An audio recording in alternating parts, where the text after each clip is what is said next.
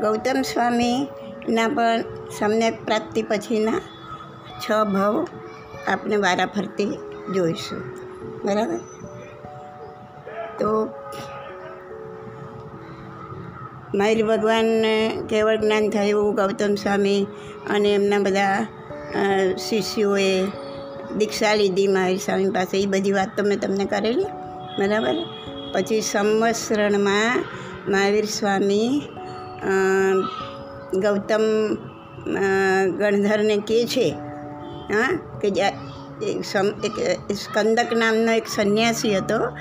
સંન્યાસી એટલે આ, સંન્યાસી તો ખબર છે ને, હા. એ સંવત્સરના પગથિયા ચડતો હતો ને, ત્યારે મહાવીર પ્રભુએ ગૌતમ સ્વામીને કીધું કે, હે ગૌતમ, તમારો મિત્ર સંવત્સરણમાં આવી રહ્યો છે. એ સાંભળીને ગૌતમ સ્વામીને પણ નવાઈ લાગી, હા. બધાને આશ્ચર્ય થયું. બધા ગંડરોને પણ આશ્ચર્ય થયું કે ગૌતમ સ્વામીજીના આશ્ચર્યની તો કોઈ લિમિટ જ ના રહી? કારણ કે સ્કંદક નામના સંન્યાસીને પોતે કોઈ રીતના ઓળખતા નહોતા. આજ પહેલી વાર જ જોયા. અને છતાં ભગવાન કહે છે કે તમારો મિત્ર આવી રહ્યો છે. હા? અને ભગવાન જે કંઈ કહેતા હોય એમાં તો કંઈક અદ્રશ્ય દુનિયા છુપાયેલી હોય, કારણ કે એમને તો બધી જ ખબર હતી કેવળ જ્ઞાન હતું એટલે. હા, એટલે બધાએ જાણવા માટે આતુર થયા કે આ કોણ એમનો મિત્ર છે. હમ? પછી ગૌતમ સ્વામી પૂછે છે, હે ભગવાન, આ સંન્યાસી મારા મિત્ર કઈ રીતના? પછી ભગવાન કહે છે કે છેલ્લા ચાર, છેલ્લા પાંચ પાંચ જન્મોથી, એટલે પહેલાંના પાંચ જન્મોથી, છેલ્લાના, પહેલાંના પાંચ જન્મોથી તારો સંબંધ આ સંન્યાસી સાથે જોડાયેલો છે. કયો સંન્યાસી મેં કીધું? શું નામ કીધું? સ્કંદક. સરસ. ધ્યાન તો છે તમારું? તો તમે બંને પરસ્પર સાધર્મિક પણ થયા છો, એટલે આપણે જેમ તું આ જૈનો એને હું જૈનો તો આપણે બંને શું કહેવાય? સાધર્મ. એક જ ધર્મ, સહધર્મ, સાધર્મિક. તો તમે બંને સાધર્મિક પણ થયા છો, મિત્ર પણ બન્યા છો, પતિ પત્ની પણ બન્યા છો. આજે તું ગણધર બન્યો છે અને આ સંન્યાસી? તો આવી કર્મોની ગતિ છે.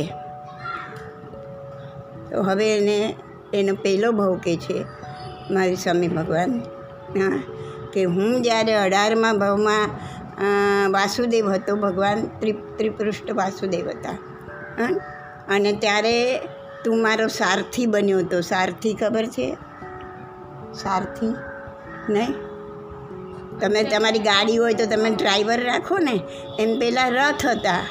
રથમાં જતા હતા. રથ તો જોયા જ ને? બરઘોડામાં. હા, એવા રથ. રાજા મહારાજાઓ રથમાં જતા અને જે રથ હાંકવાવાળો હોય એને શું કહેવાય? સારથી. હા, હવે યાદ રાખજો બધા શબ્દો. એ પછી એટલે અઢારના, અઢારમાં ભાવમાં ભગવાનનો અને ગૌતમ સ્વામીનો મેળાપ થયો તો એ પછી આ સત્યાવીસમાં ભાવમાં મેળાપ થયો. અને વચ્ચેના સમયમાં મારી જેમ તે પણ બહુ બધું સંસારની સફર કરી, જેમ મેં પણ વચ્ચે બધા બહુ બધા ભાવ કર્યા, એમ તે પણ બહુ બધા ભાવ કર્યા. તો એ મને છેલ્લા પાંચ ભાવ કે હું તને જણાવું છું. તો આગળના છઠ્ઠા ભાવમાં એટલે છેલ્લેથી અત્યારે ગૌતમ સ્વામી હતા એ છેલ્લેથી છઠ્ઠો ભાવ? ત્યારે તું મંગલ નામનો શ્રેષ્ઠી હતો બોલો શ્રેષ્ઠી એટલે શેઠ. વેપાર ધંધો કરવાવાળો બહુ આગળ પડતો. એ શ્રેષ્ઠી કહેવાય. ખૂબ પૈસાવાળો હોય વેપાર ધંધો કરતો હોય? અને એ ભાવ હમ, સમ્યક દર્શનની પ્રાપ્તિ કરી હતી. શું નામ હતું? શ્રેષ્ઠીનું, શેઠનું? ગૌતમ સ્વામીના આ છેલ્લેથી આગળના છઠ મંગળ સાબાસ સાબાસ હમ? ત્યારે સમ્યક દર્શનની પ્રાપ્તિ થઈ અને સમ્યક દર્શનની પ્રાપ્તિ થઈ ત્યારથી તારું મોક્ષ તરફનું ગમન પ્રસ્થાન ચાલુ થયું. હમ? બરાબર? સમજણ પડે છે ને? પછી કે જે મહાવીર ક્ષેત્રમાં બધા અલગ અલગ વિજય છે, જેમ આપણે નગર નગર હોય ને એમ વિજય જે પાર્ટ ક્ષેત્ર પુષ્પકલાવતી, એ વિજયનું નામ. એમાં બ્રહ્માવર્ત દેશનું નામ.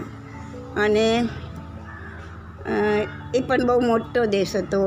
એમાં બ્રહ્મપુત્ર નામનું નગર હતું. એમાં રાજાનું નામ બ્રહ્મચંદ્ર, એની રાણીનું નામ બ્રાહ્મી, બધું બ્રહ્મ ઉપર હતું હા? અને એ બ્રાહ્મી રાણીએ એ પુત્રને જન્મ આપ્યો અને એનું નામ પડ્યું બ્રહ્મદત્ત. બરાબર? પછી ધીમે ધીમે તું યુવાન થયો અને ને આ જ મહાનગરમાં તું મંગલ નામનો શ્રેષ્ઠી બન્યો. નગર શેઠ તરીકેની તારી ખૂબ શાન હતી.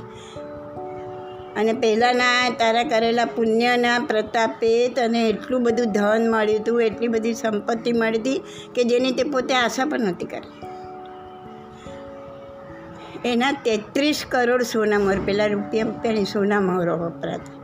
તો તેત્રીસ કરોડ સોનામોર તો જમીનમાં દાટેલી હતી. તેત્રીસ કરોડ સોનામોર તારું વેપારમાં રોકેલી હતી. અને તેત્રીસ કરોડ સોના મોર તું તારા મહેલમાં રોકડ રાખતો હતો કાયમ. આપણે થોડા કેસ ઘરમાં રાખીએ ને એમ. તેત્રીસ કરોડ સોના મોર. હા? એટલે નવ્વાણું કરોડ સોનૈયાનો તું માલિક. હા? અને બીજા પશુઓ, ખેતરો, મહેલો, અશ્વશાળાઓ, દાગીનાઓ, ગોકુળો, આ બધું તો નવ્વાણું કરોડ કરતાં પણ વધારે હતું. હા? જેની ગણતરી પણ થઈ શકે. નહીં એટલે આટલી બધી લક્ષ્મીનો તું માલિક બન્યો, પણ તને કોઈ આ બધા ભોગ ભોગવવામાં, વિષય સુખમાં, એમાં તને કોઈ રાગ જામ્યો નહીં. કેમ કે એનું આત્મિક ઉપ, ઉપાદાન ઘણું હતું એને પોતે. એટલે એને ભૌતિકમાં બહુ રસ જામ્યો નહીં. અને પછી બંધનનો જીવ હતો ને.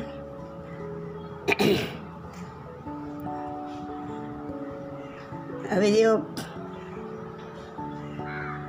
હવે એ જે જે જગ્યા ક્ષેત્ર કયા ક્ષેત્રમાં એ જન્મ્યો તો મંગલશેઠ તરીકે? હા મહાવિદ્ય ક્ષેત્રમાં. ક્ષેત્ર તો આ ત્રણ મહાવિદ્ય ભરત ક્ષેત્ર ઐરાવત.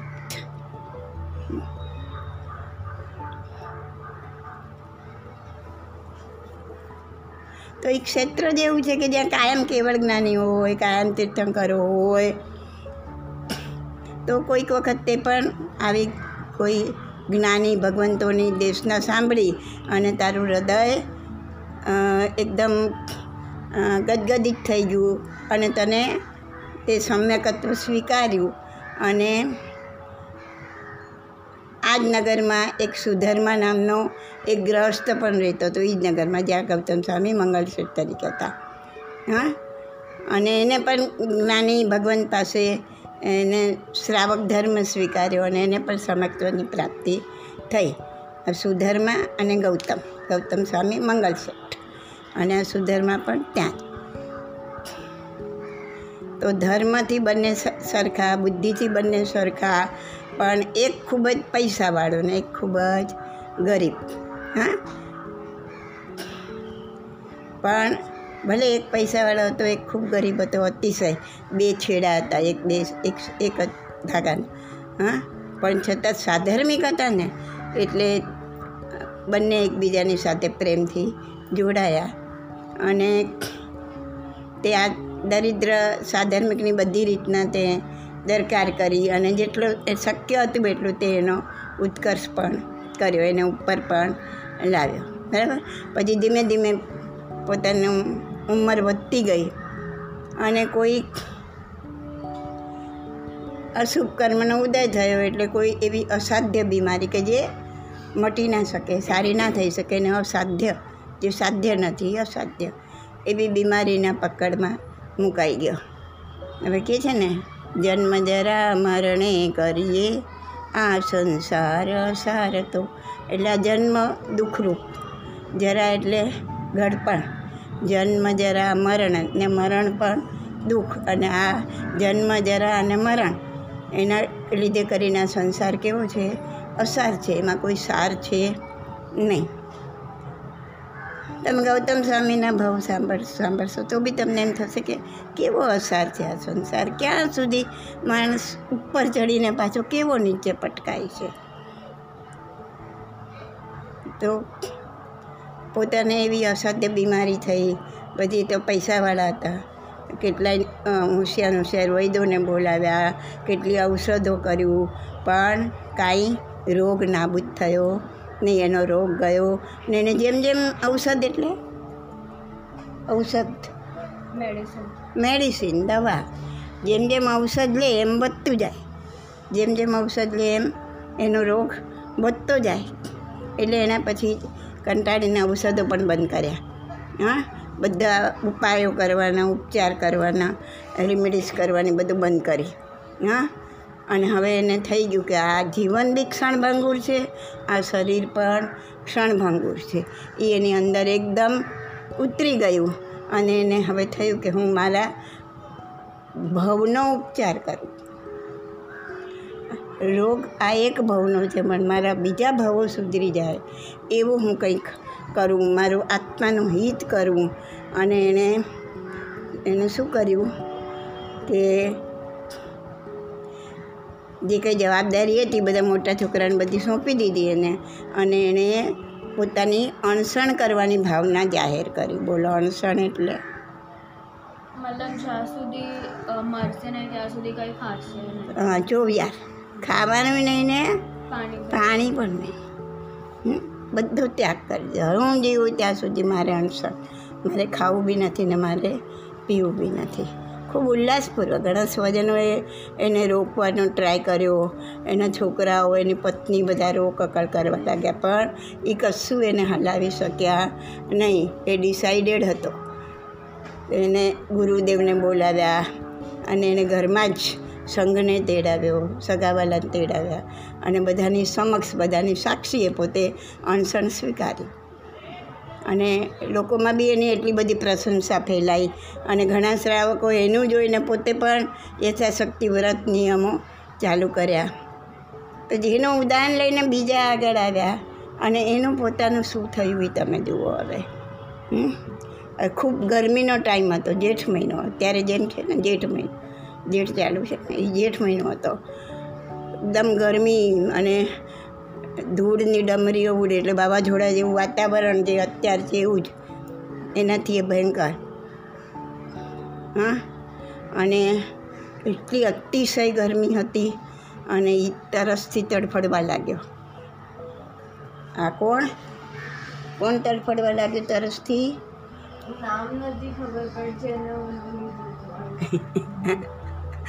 નામ બી ધ્યાન રાખ. તને યાદ છે? આ ભાવમાં એમનું શું નામ હતું? મંગળ. શેઠ. યાદ યાદ રહેવું જોઈએ. ધ્યાન હોય યાદ રહે. તો હું હું ભૂલી જાઉં છું એટલે નથી પૂછતી. તમને યાદ છે કે નહીં એટલે પૂછું છું. હા? તમારે યાદ નહીં તમારું ધ્યાન છે કે નહીં. બરાબર ને? તો એમના મનમાં પણ એવા સંકલ્પો, વિકલ્પો એમના મનમાં જાગવા લાગ્યા અને એમની જે ક્ષમતા હતી એ તૂટવા લાગી. જે ખુમારીથી જે ક્ષમતાથી પોતે પથખાણ લીધું હતું એ ખુમારી તૂટવા લાગી. એ શુભ ધ્યાનમાંથી, દૂર ધ્યાનમાં ચાલી ગયા. હા? વીર, અવીરતીમાંથી વીરતીમાં, વીરતીમાંથી અવીરતીમાં જવા લાગ્યા. અને અને એમને એમ થયું કે એ જીવો ધન્ય છે. એ જીવો પુણ્યશાળી છે કે જેઓ પાણીમાં જન્મે છે, પાણીમાં જ જીવે છે. ઈચ્છા મુજબ પાણી પીવે છે. ઈચ્છા થાય ત્યારે પાણી મેળવી શકે છે. હા? તો આ સ્વજનો તો મને પાણી આપી શકે એમ નથી અને હવે શરમથી હું પાણી માંગી શકું એમ નથી? એના મિત્ર સૌદાર મને એ કહે છે કે હું તડફડી રહ્યો છું મને પાણી આ બીજાને તો ના કહી શકે. પણ હવે એ મિત્ર બી કેવી રીતના આપે? કેમ કે બધાની સામે એમણે આ વ્રત ઉજર્યું હતું અનશન વ્રત. તો હવે એનો એ ભંગ કેવી રીતના કરાવી શકે? એટલે એને એમ થાય છે કે મારા કરતાં તો આ પાણીના જીવો સારા. કે જે પાણીમાં જ દીવે છે, પાણીમાં જ જન્મે છે અને જેટલું જ્યારે જોઈએ એટલું એ પાણી એને મળે છે પીવા માટે. હા, અને મારી તો હાલત કેવી છે? તો આ પોતે જ સ્વીકારેલા વ્રતમાંથી પોતે ચલિત થઈ ગયા. અને આને દુર્ધ્યાન કહેવાય. અને દુર્ધ્યાનથી આર્ત ધ્યાન થાય. આર્ત ધ્યાનથી તિર્યંચ ગતિનું આયુષ્ય બંધાય. જો આયુષ્યનો બંધ ના પડ્યો હોય અત્યાર સુધી, તો તિર્યંચ ગતિ ચિંતવન ખોટું. ખરાબ ચિંતવન, અયોગ્ય ચિંતવન.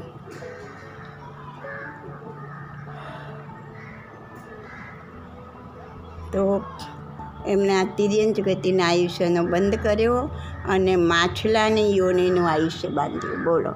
બટ તિર્યંત કદીના પાણીના જીવનો ગણે. ને હા, એમને એમ થઈ ગયું ને કે મારા કરતાં તો દરિયાનું માછલું સારું, મારા કરતાં તો પાણીના જીવો સારા. કારણ કે પોતે એટલા બધા તડપવા લાગ્યા, એટલી બધી ગરમી હતી. અને પોતાને સહન ના થઈ તરસ બધા પાસે તો પાણી માંગી શકે એમ નહોતા. અને પાણી કોઈ એમને આપે પણ એમ નહોતું. એટલે એની અંદર આમ એવા ભાવના થઈ ગઈ. એવા ભાવ ઉત્પન્ન થઈ ગયા કે મારા કરતાં તો માછલા સારા દરિયા. મારા કરતાં તો દરિયાના પાણીના જીવો સારા કે એને જ્યારે જોઈએ ત્યારે પાણી તો મળે છે. પાણી તો પી શકે છે એમ. જે વસ્તુને તમને કમી પડે ને એની ખૂબ તીવ્ર ઈચ્છા થાય.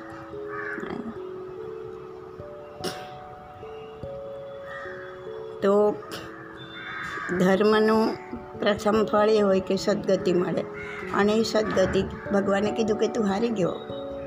હમ? એટલે તું સમાધિ પણ હારી ગયો મૃત્યુ વખતે જે ક્ષમતા રહેવી જોઈએ, સમાધિ રહેવી જોઈએ, શુભ ધ્યાનમાં રહેવું જોઈએ, એ બધું તું હારી ગયો એટલે તારું ચાલી ગયું.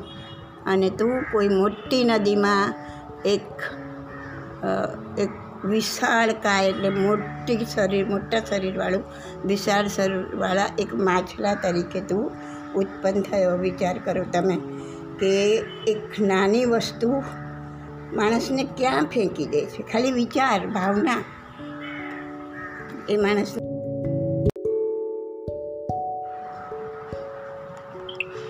તો જોયું તમે ગૌતમ સ્વામીના પહેલા ભાવમાં માછલું બન્યા મહાનદીનું. કેવી કર્મની ગતિ વિચિત્ર છે. કેટલું ઉત્થાન થયું હતું એ બી જોયું ને તમે? આવડા શેઠી તો ચલો ભૌતિક. કે આટલા કરોડો સોનૈયાના સ્વામી, એ તો ભૌતિક ઉત્થાન હતું, પણ એ પછી આધ્યાત્મિક ઉત્થાન કેટલું થયું? એમણે પોતે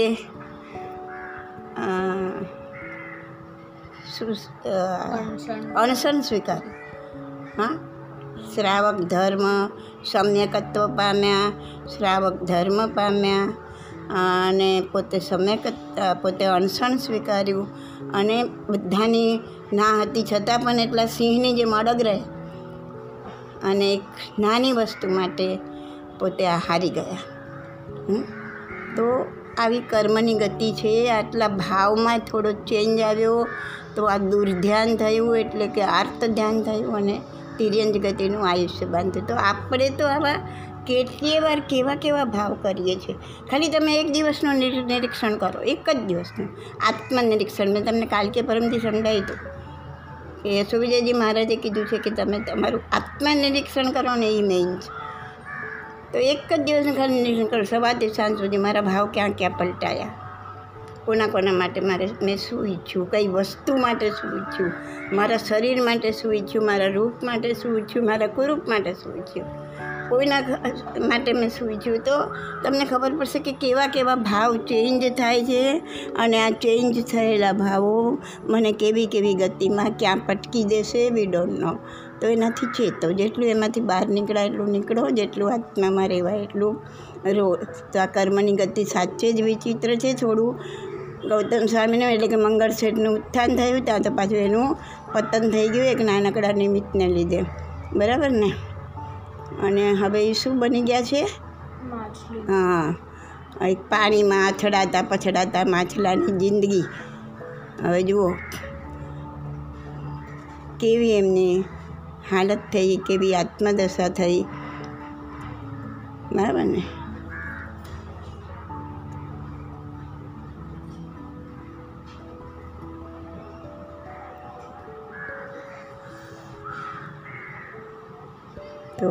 પોતાને થોડું દુઃખ સહન ના થયું અને સમયકત્વથી ભ્રષ્ટ થઈ ગયા. આપણે બસ આ બધું સાંભળીને ખાલી આપણે ભ્રષ્ટ થઈ ગયા. એટલે સંકિત ચાલ્યું ગયું. આ તો ધ્યાન થઈ ગયું. સંકેત એટલે સંપૂર્ણપણે છેલ્લે સુધી ક્ષમતા મારે સમાધિ મરણ થાય થવું જોઈએ એ ના થયું નાકા ભાવ પલટાઈ ગયા અને મોટા કદાવર માછલાનું શરીર એમને મળ્યું. અને ખૂબ બધું પાણી અને પાણીમાં આમ તેમ અથડાઈ અથડાઈને પોતાનો સમય પસાર કરવા લાગ્યા એ પોતે? અને મોટા માછલા નાના માછલાને ખાય તો નિયમ છે તો નાના નાના માછલાઓને ખાવા માંડ્યા અને ભૂખ હોય કે ના હોય પણ આ બધા જળચરો, માછલા હોય ને બીજા બી પાણીમાં રહેવાવાળા કેટલા જીવ હોય, એનો શિકાર કરવાનું વ્યસન થઈ ગયું. ભૂખ હોય કે ના હોય, ખાધા જ કરે, ખાધા જ કરે અને પાણી પીધા જ કરે. બોલો, અનશનમાંથી ક્યાં પટકાઈ ગયા? અને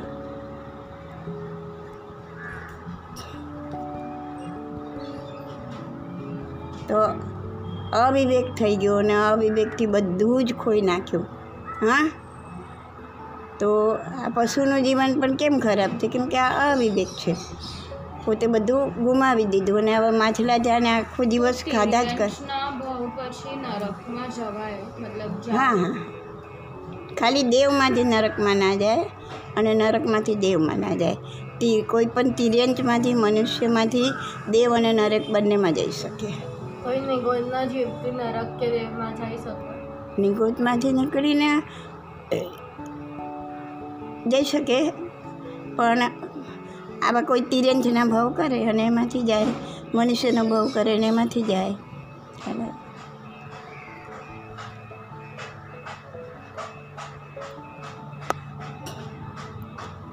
તો આવી રીતના એમનો સમય વીતવા લાગ્યો. અને એક વખત નદીમાં છે ને માછલા છે ને બધી જ આકારના હોય. દુનિયામાં જેટલી આકાર છે ને એટલા આકારના માછલા હોય. હા? તો એક ભગવાનની મૂર્તિના આકારનું માછલું એમણે જોયું. તેઓ કૂટાતા પીટાતા આવું એમને એક નિમિત્ત મળ્યું કે એમણે જીન મૂર્તિના આકારનું માછલું જોયું અને માછલું જોતાની સાથે જ એકદમ આમ સ્તબ્ધ થઈ ગયા અને શોક શોક લાગી ગયો અને જોવા લાગ્યા. હા? અને જોવા લાગ્યા એની સામે જ કયા આકારનું માછલું જોયું એમણે? જીન. જીન મૂર્તિ ભગવાનની મૂર્તિના આકારનો. અને એમને અંદર આમ ઉહાપો થવા લાગ્યો એમને કંઈક યાદ આવવા લાગ્યું. હા? કે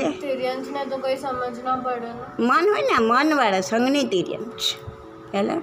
જેને મન છે ને ગાય છે ભેંસ છે બકરી છે માછલી છે બધાને મન છે. હા. છે કંઈક તો પછી એક સાપ થાય શું કહેવાય આપણે? પાર્શનાથ ભગવાનનો બીજો ભાવ આવે છે ને, હાથી હતા, હાથી. અને એમને જાતિ સ્મરણ થાય મનવાળા તિર્યંથને થાય. અને જાતિ સ્મરણ જ્ઞાને ત્યાં સુધી જ થાય કે જ્યાં સુધી આપણા મનવાળા ભાવ હોય. એને. તો આની આગળનો એમનો મનવાળો જ ભાવ હતો મંગળ શેઠનો તો આ આ એ મનવાળો ભાવ આવ્યો, માછલાનો.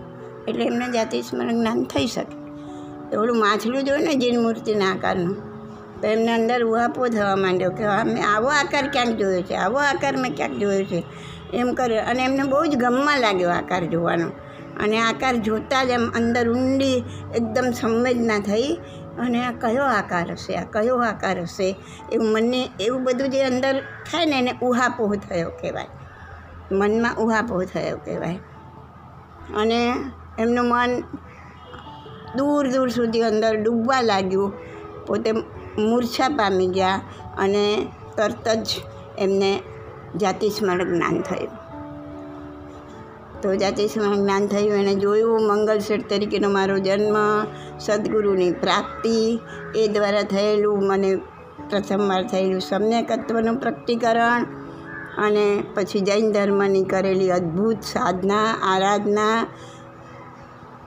અને જીવનના પાછલા ભાગમાં આવેલો અસાધ્ય વ્યાધિ, આ બધું એમને દેખાવા લાગ્યું. બધું યાદ આવવા લાગ્યું. હમ?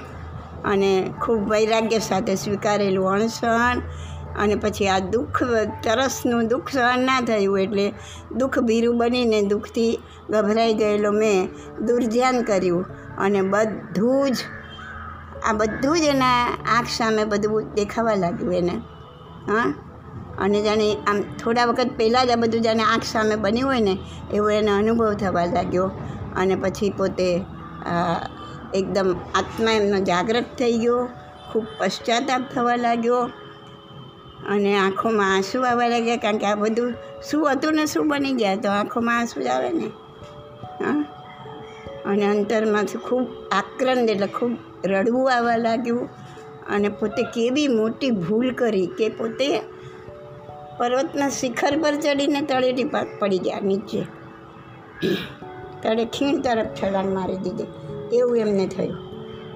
અને પોતે આકારને જોતા જ રહ્યા, જોતા જ રહ્યા કે, ઓહો, આ તો જીન પ્રતિમા છે. અને જીન પ્રતિમાની તો મેં હજાર વાર પૂજા કરી છે. અને એના લીધે હું સમ્યકત્વ પામ્યો છું. એના લીધે હું અનશન સુધી પહોંચ્યો છું. અને આ બધું હું હારી ગયો. મારી કાયરતાથી આ બધું ધર્મ હારી ગયો. મેં ધન પણ ગયું ને ગુણો પણ ગયા ને સન્માન પણ ગયું ને બધું ગયું. તો પોતે એકદમ અંદરથી ખળબળી ઉઠ્યા. અને પછી થોડાક સ્વસ્થ થાય છે. એમ થાય છે કે જે બનવાનું હતું તે બન્યું. હવે મારે મારી આગળની ભવયાત્રાને સુધારી લેવી છે. મનુષ્ય ભવ મારો સાધનાથી હું ભ્રષ્ટ થઈ ગયો. પણ અમારો જે માછલાનો જન્મ છે, મારો અતિર્યંતનો જન્મ છે, તો મારે એને હવે સાધનાથી પવિત્ર કરી દેવો છે અને જે મેં ખોયું છે એ મારે પાછું હાંસલ કરવું છે. એવી એમની મનની જો ભાવ ચડવાના હતા તો તિર્યંતમાં ચડ્યા. ભાવ પડવાના હતા તો શ્રાવકપણામાંય પડ્યા. ખ્યાલ એટલે ભગવાન એમ કહે છે કે તમે જાગ્રત રહો ને એ જ ધર્મ છે. જાગ્રતતા જોઈએ. હું પડી રહ્યો છું, હું ચૂકી રહ્યો છું, હું ખોટું કરી રહ્યો છું, હું ખરાબ કરી, એ જાગ્રતતા જોઈએ અંદર? અને આપણે બેહોશ થઈને, બેભાન થઈને કાંઈ પણ બોલતા હોય છે, કાંઈ પણ કરતા હોઈએ છીએ ને કેવી કેવી ગતિ આપણે બાંધતા હશું અને અહીંથી કેવી કેવી ગતિમાં જશું આપણને ખબર નથી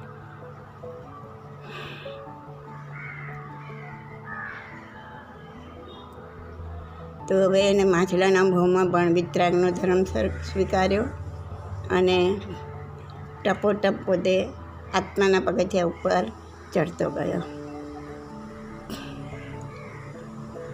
હવે એણે શું કર્યું કે એણે માંસ ભક્ષણનો ત્યાગ કરી દીધો. વિતરાગનો ધર્મ સ્વીકાર્યો ને? એ નાના મોટા માછલાને, જળજંતુઓને બધું ખાતો હતો ને? એ બધું બંધ કરી દીધો. અને ધીરે ધીરે એને પાણી પીવાનું બંધ કરી દીધું. જળપાનને પણ તિલાંજલિ આપી દીધી. હમ? અને હૃદયમાં એને અરિહંતનો ને ભગવાનનો ધર્મ સ્વીકાર કર્યો, એને સ્થાપન કર્યો અને નવકારના રટણમાં પોતાના મનને ડૂબાડી દીધું એને. ઓલું થઈ ગયું ને જાતિ જ્ઞાન એટલે બધું યાદ આવી ગયું ને? વાંચવાના બહુમાં પણ એને મંગળ શેઠનું બધું યાદ આવ્યું ને? તો એને જેની પ્રતિમા પણ દેખાઈ, પોતે કેટલી વાર પૂજા કરી છે એને એ પણ દેખાયું અને પોતે કેટલું નવકાર મંત્રનું સ્મરણ કર્યું છે એ બી દેખાયું એટલે એને નવકાર મંત્ર આખો દેખાયો અને આખો સમજમાં આવી ગયો. તો એનું સ્મરણ પણ એમણે ચાલુ કરી દીધું અને આ રીતના પોતે અણસણ કરવાની બધી તૈયારી કરી રહ્યા હતા. એ વખતે શું બન્યું કે ઘણા બધા જહાજ જહાજ ખબર છે ને? મોટા શું કહેવાય સ્ટીમર હા. એ ત્યાંથી પસાર થતી હતી આદ નદીમાંથી. હા. અને આ બધી જહાજો ક્યાંથી આવી રહી હતી? ઓલા બ્રહ્મપુત્ર નગરમાંથી જ્યાં મંગળ શેઠનો જન્મ થયો હતો ત્યાં. ત્યાંથી આ બધું જહાજો બ્રહ્મપુત્ર નગરમાંથી આવી રહી હતી અને એમાં એનો આગલા જન્મનો મિત્ર શું નામ યાદ છે? અરે વાહ. ક્રિશન ધ્યાન ઘણું છે ક્રિશન સૌ સુધર્મ, બરાબર છે? સુધર્મા પણ એની અંદર હતો એ જહાજમાં, હા? અને કે એ જે દરિદ્ર સુધર્મા હતો, એ ભગવાન એને કહે છે ગૌતમને કે તારા મૃત્યુ પછી એ પણ બહુ વ્યાકુળ રહેતો હતો અને એક વખત કોઈએ કીધું કે દેશાંતર જવું હોય બીજા દેશમાં તો જેને જવું હોય ચાલો ત્યાં, એટલે એને બી એમ થયું કે ચાલો ત્યાં જઈને આપણે કંઈક ધન ઉપાર્જન કરીએ, પૈસા ઉપાર્જન કરીએ, એટલે એ બી એમાં ગયો. અને આ બધા જ વેપારીઓને લઈ અને આ જહાજ આવી રહ્યું હતું? અને એકાએક આંધી ચડી, આ વંટોળીઓ આવે ને વાવાઝોડું, એવું એકાએક આંધી ચડી અને આમ આકાશમાં ડમરી થાય ને. હા, અને આખું આકાશ કાળું કાળું થઈ ગયું. બધી દિશાઓ, કોઈ દિશાઓ ખબર ના પડે કે આ પૂર્વમાં જઈ રહ્યા છે પશ્ચિમમાં જઈ રહ્યા છે, એવી હાલત થઈ ગઈ. હા? સામે બેઠા હોય ને એ વ્યક્તિ પણ દેખાય નહીં, એવો અંધકાર થઈ ગયો. અમાસની રાતે કેવો અંધકાર હોય, એવો અંધકાર થયો. અને જોરદાર વાવાઝોડું અને આંધી. અને પણ જહાજ લપેટમાં આવી ગયું ને વાહનો બધા ફંગોળાયા. વાહન બધા ઊંધા થઈ ગયા, જેમાં આ લોકો બધા જઈ રહ્યા હતા. હા?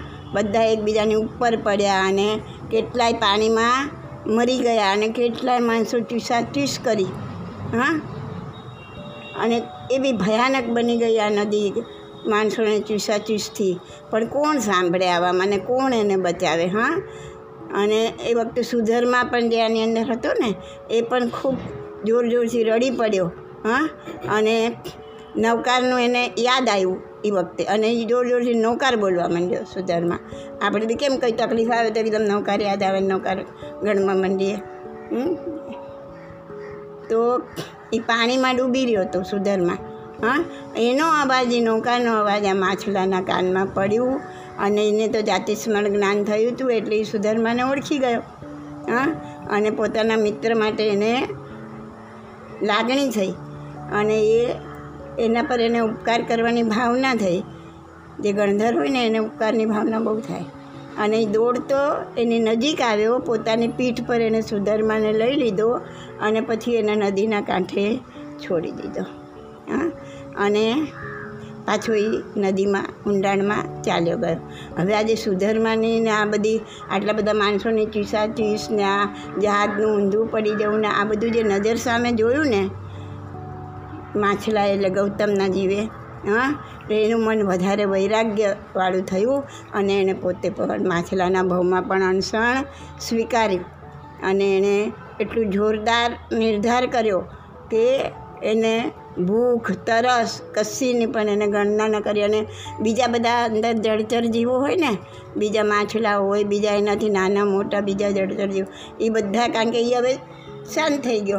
શાંત થઈ ગયો એટલે બધા એને ખોંચા મારવા આવે, તો એ બધાનો ત્રાસ પોતે ક્ષમતા ભાવે સહન કર્યો અને પંદર દિવસ સુધી એમણે આનસરની આરાધના કરી અને અંતે ત્યાંથી મરીને વૈમાનિક દેવ બન્યો. વૈમાનિક દેવો સમજાય એ વૈમાનિક દેવ બન્યો. હવે કયો પ્રકાર દેવ બન્યો? દેવના ભાવમાં શું થયું? એને કોણ કોણ મળ્યું? કેવી રીતના એની ત્યાં જિંદગી પસાર થઈ? એ બધું હવે આપણે ત્રીજા ભાવમાં જોઈશું